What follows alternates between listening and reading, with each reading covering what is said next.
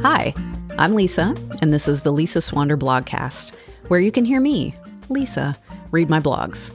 I'm a teacher by trade and a writer by blind and perhaps misplaced hope, but here you'll hear some encouragement, some humor, and some pop culture. If you're one of those people who is still into reading, all of these blog posts are published at lisa swander dot com, and there will be a link in the show notes to each post. Here we go.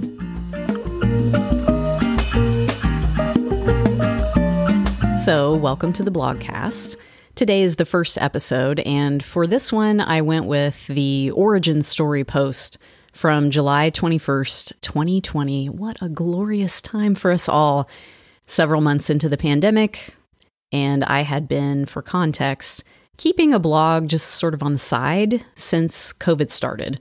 I was teaching online over Zoom, as all teachers were, and started blogging out of boredom, out of an attempt to keep my sanity, but I didn't think anything was going to come of it until July, and I had this revelation that I describe in this post. So I wanted to start with this one. It was originally posted on my Spider's Chew Gum blog, which was the blog I was keeping during the pandemic or during the early weeks of the pandemic, and I've since migrated it over.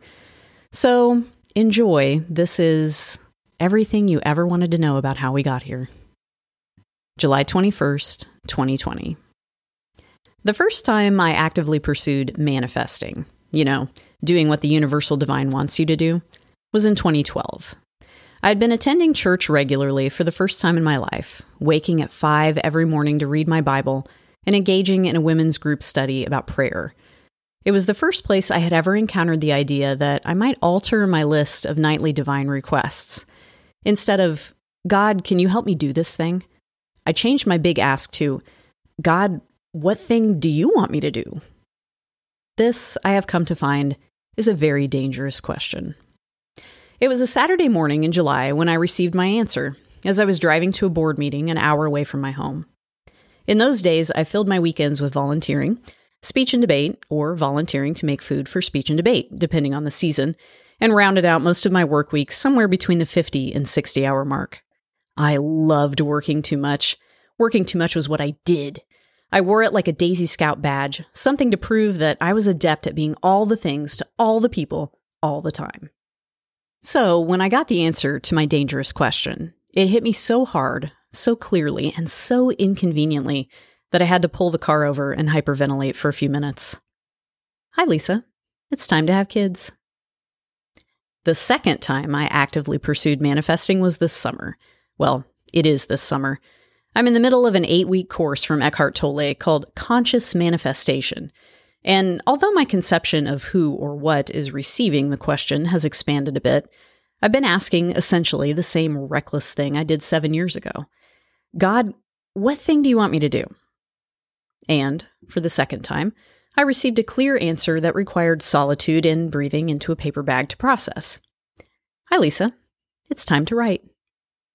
You see, I was not planning to have kids, nor was I planning to pivot, as the youths say, to a career adjacent to the one I've invested many years, many emotions, and many dollars in over the course of my adult life. This was not the plan.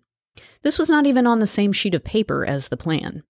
My plan was to stay put and wait for something to happen to me, which, aside from one or two notable exceptions, has always been my plan for everything.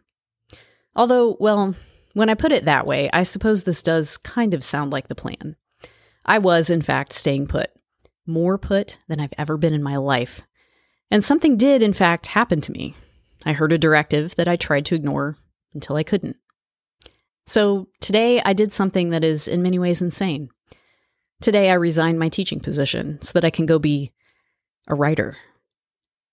For the record, before I made this insane decision, I listed for God the many and precise ways in which this actually is insane. One, I haven't written anything for publication in at least a decade. Two, my published work earned me a free book, a magazine subscription, and zero dollars. Three, I don't have any ideas or goals about what I will write. Four, I just completed my national board certification. Five, I just renewed my teaching license for ten years. Six, I just moved myself and my children to a new corporation. Seven, I spent the last year working with lovely and amazing humans. Eight, I'm a pretty good teacher. You know what I heard in response? Hi, Lisa. It's time to write. Look, I coached debate for seven years, and that is not a rebuttal. That is a violation of the very spirit of argument, just repeating things over and over and also being the source of all creation in the universe. Like, you don't even have to do your research. I lost the argument. But when I finally admitted defeat, an incredible realization came upon me, which was that, hey, this is actually what I want. I want to be a writer, you guys. But I've always been afraid to admit it, or perhaps simply to admit that I ever wanted anything just for myself. I am not plagued with delusions of being a great writer, or a rich writer, or a famous writer, and let's all take a moment and acknowledge that there has never been a human less equipped to be famous than me, other than perhaps Emily Dickinson, who made sure to die first, but I do think I can be a happy writer. So, that dangerous question. I probably don't have to tell you that following the first answer, the time to have kids answer, turned out to be the greatest decision of my life. And in spite of the clear and present insanity of the second, I have an inexplicable faith that following the time to write answer will be similarly life-altering, world-opening, and light-creating. I feel it is my duty to report to you, however, as someone who has now successfully replicated the results of her initial experiment, that if you ask God what you're supposed to be doing, you are going to get an answer. It might not be the one you were looking for, but it may, maybe, I think, be the one that was looking for you.